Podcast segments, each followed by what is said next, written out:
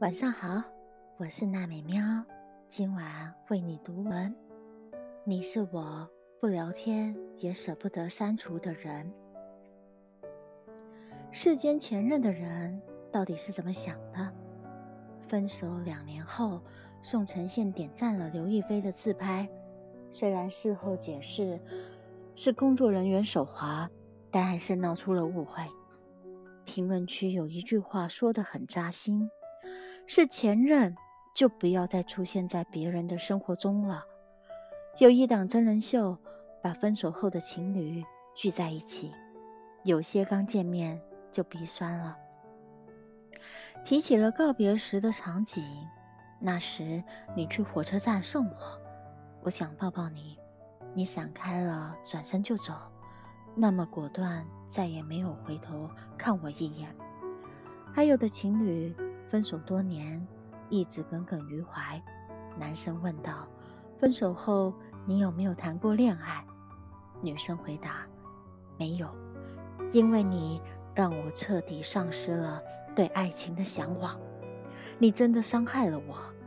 有一组数据显示，有八十趴的人在分手后瞬间过前任，一直紧盯着对方社交动态，挖掘任何消息。有时输入法打出他的名字，你都会感觉鼻酸。你拉黑了他，又放回原处，设置不看他的朋友圈，又赶回来。这样反复了好多次，你感觉自己又疯又可笑，终日端端端不安，心里发酵了一百种念头。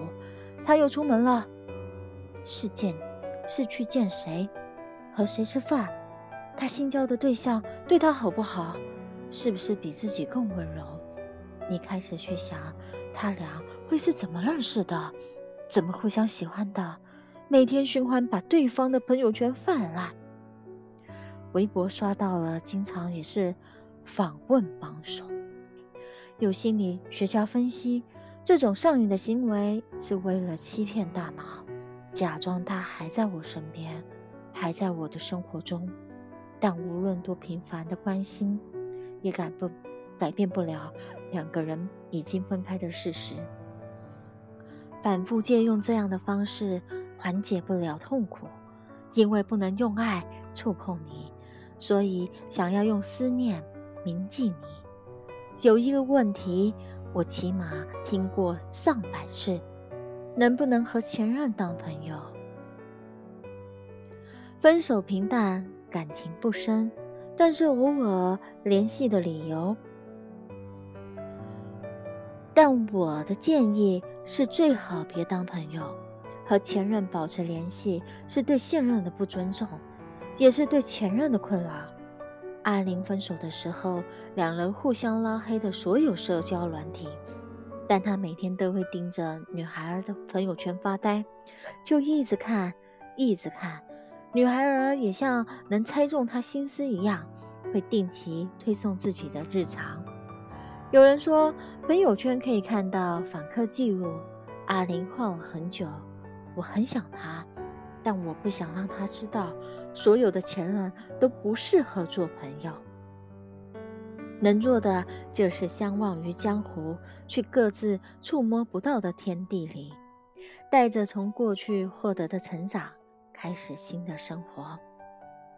如果你看过《情人》，一定会记得那片尾曲：坐上即将言行的渡轮，你在栏杆上不断地向港口张望。终于在人群的角落里看见了东尼常坐的那辆轿车，但他没有大声呼喊，也没有招招手。东尼在另一头也始终没有下车。他们谁也看不见谁，但他们都知道这一次分别就是永别了。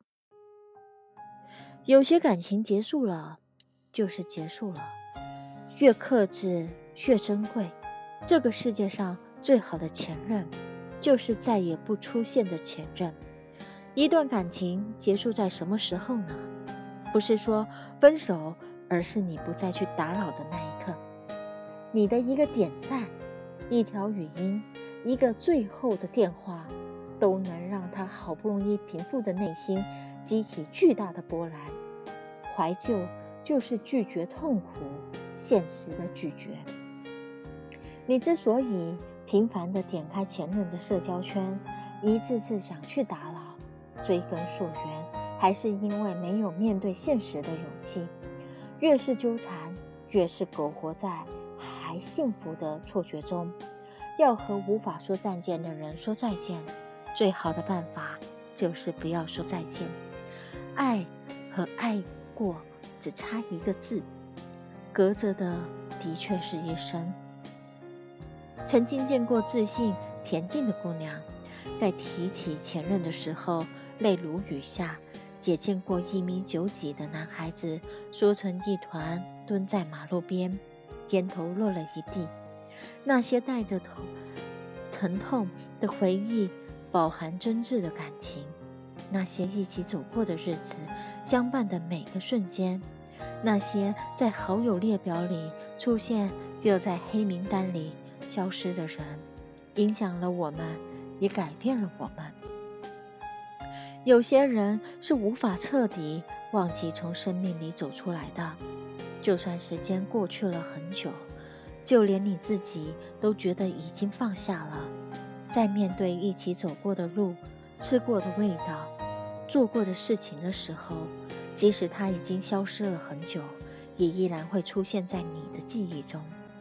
你还是会想起那个曾经在你生活里认真出现过的人，教会了你拿紧，也让你明白了方向，学会了怀念，也学会了寻找。那个余生不会再再见的人，就不要留在朋友圈了。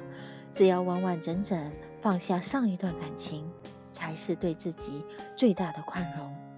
不奢求去忘掉一个人，但一定要放下一个人。哪怕后来我的世界没有你，也庆幸我的世界有过你。放下和自己不合适的人。该怎么办？问朋友最近在忙什么？朋友说：“你肯定猜不到。我在劝一个快高考的小女孩好好读书。她因为跟男朋友分了手，什么都不想做了。我来来回回讲了好多次，终于让她相信，她以后是真的不会嫁给他了。她说，她一直觉得他们两个可以，他真的打算。”和他结婚，我在想，结婚意味着什么？可能对我来说，意味着把房子选好，意味着居住证、公积金、收入证明；把车子选好，意味着摇号、选号的牌照，不然上不了内环高架。然后把孩子的教育方向想好，从小学开始，再到大学，要不要出国？可是小女孩不知道，她觉得轻飘飘的恋爱也可以是命定之选。这种驾驶的异想天开，就好像目光在全地球、全球地面地图上晃悠一圈，最后指着一个生僻的地方说：“不如我们去这里住吧。”但小女孩好像特别容易想到跟喜欢的男孩子结婚。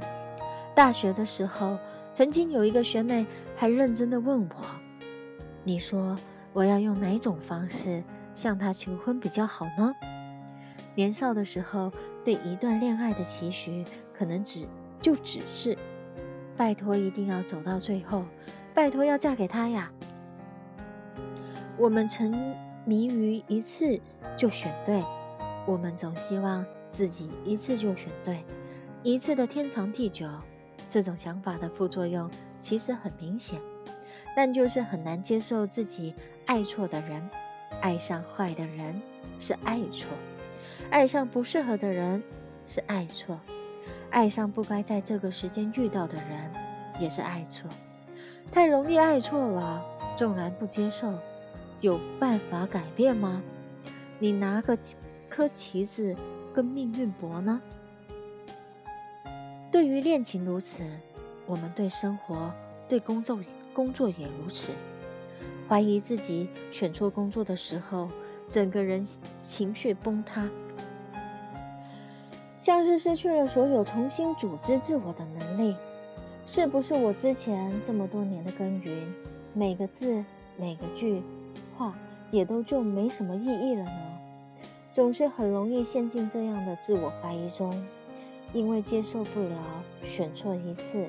但你要明白的是，总是容易选错的。人生是天然的容错率的。人生很长，谁又知道以后要发生什么？想要死死地握住人生，想要紧紧抓稳眼前的欢愉，都是某种意义上的一叶障目。你以为这片树叶很美，值得为它失去别的，但这只是一片很小的树叶。不久的将来，你可能会路过一片丛林。放在以前，当收到一个不被爱的答复过后。